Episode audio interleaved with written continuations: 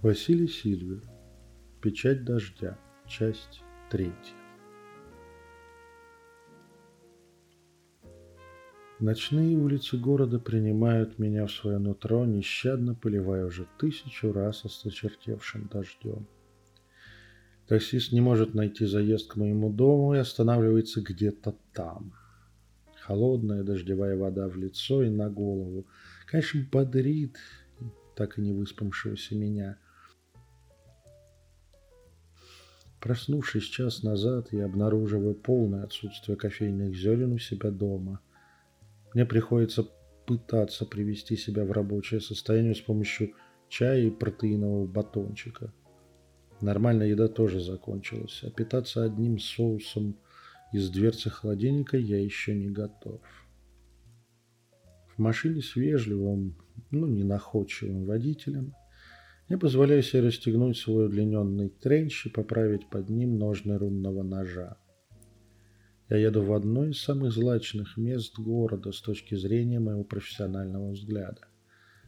В этом, с позволения сказать, баре-клубе часто собираются наиболее разумная часть нечисти и нежити Москвы. По идее, ночью людям туда нет входа, да и не найдут они тот самый вход. А я знаю пару секретов, Осталось добиться того, чтобы со мной начали говорить и не стали бы валить сразу при входе. Магов там не любят и особенно неровно дышат. Там к чистильщикам. Никто не любит убить своего вида. Но у меня есть пара козырей в рукаве. Высадившись из такси под мостом за квартал от места назначения, я вновь кривлюсь от дождевых струй, пытающихся сделать из меня губку – Хорошо, что я не девушка, и у меня сейчас нет косметики, которая может поплыть.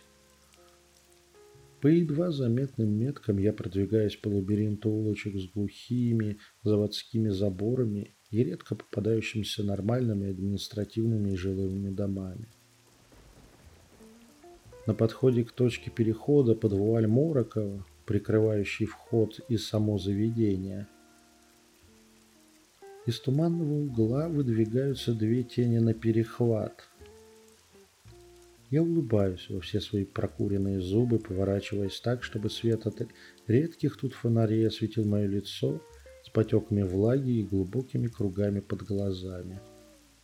Моя рука демонстративно ложится на рукоять ножа под распахнутым тренчем.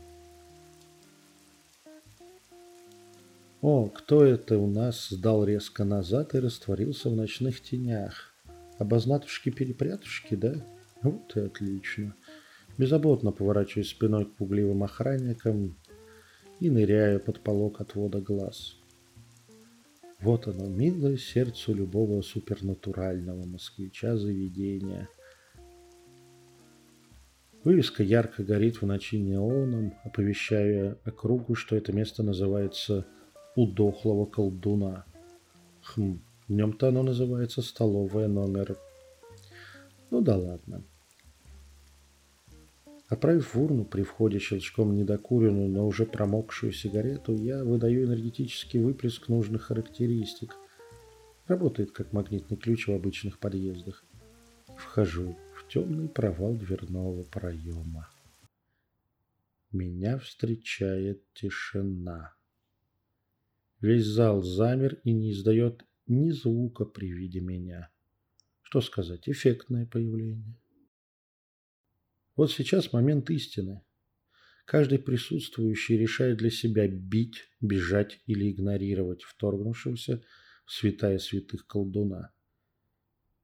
Я сделанным спокойствием обхожу стойку бара так, чтобы оказаться лицом к стоящему за ней работнику, спиной ко всему остальному залу. «Смотрите, мне плевать на вас, высокой колокольни. Я не за вами сюда пришел, но и не боюсь всех вас скопом. Даже магические защиты я притушил, чтобы полностью создать иллюзию пофигизма». «Уважаемый, а в этом заведении найдется стакан виски и чашка кофе для невыспавшегося мага?» Я пристально смотрю на бармена, который, чуть икнув, таки смог ответить профессионально.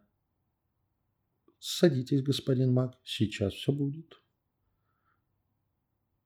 Спасибо, очень рад этому. Я взгромождаюсь на барный стол у стойки и спокойно закуриваю очередную за сегодня сигарету. В этот момент весь бар как бы оживает. Все выдыхают, принимая самое простое и незатратное решение – игнорировать раздражитель в моем лице. Ну, пришел маг в бар к своим заклятым противникам.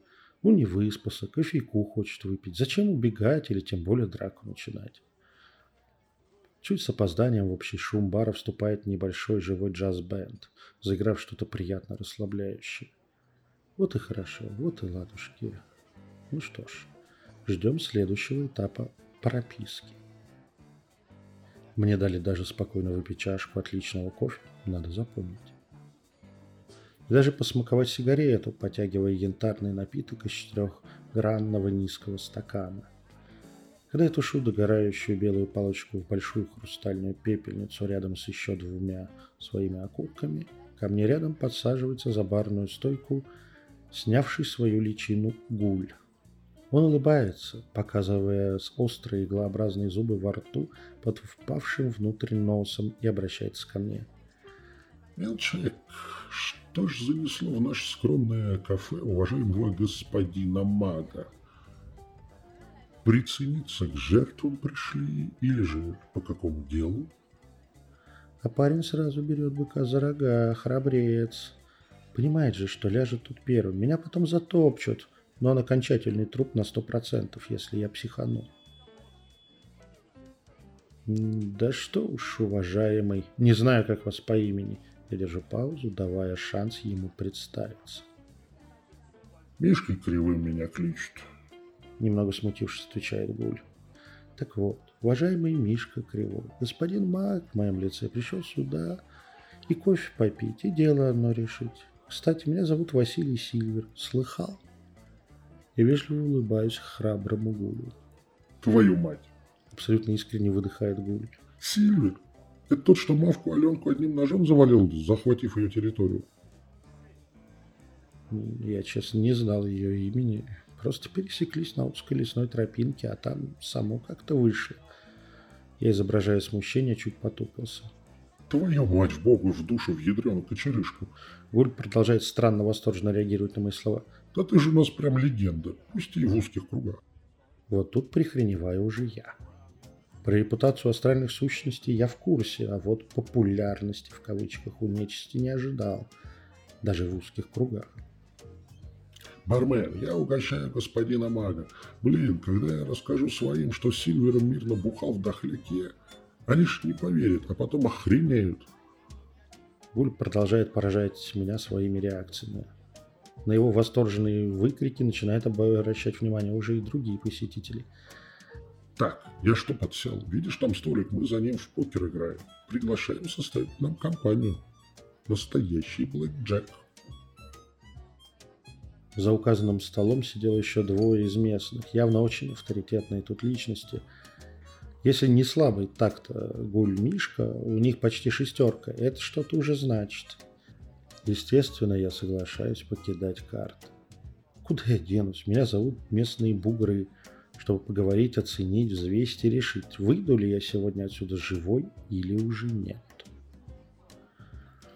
Забираю свой виски со стойки и отправляюсь вслед за кривым ужастиком к столу настоящей крутой нечисти.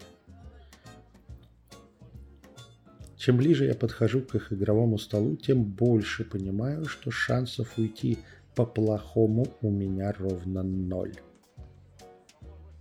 За столом, покрытым зеленым сукном, расслабленно сидят и подтягивают коктейли две очень примечательные личности – Первый – это нечисть высшего разлива, целый и невредимый Кощей.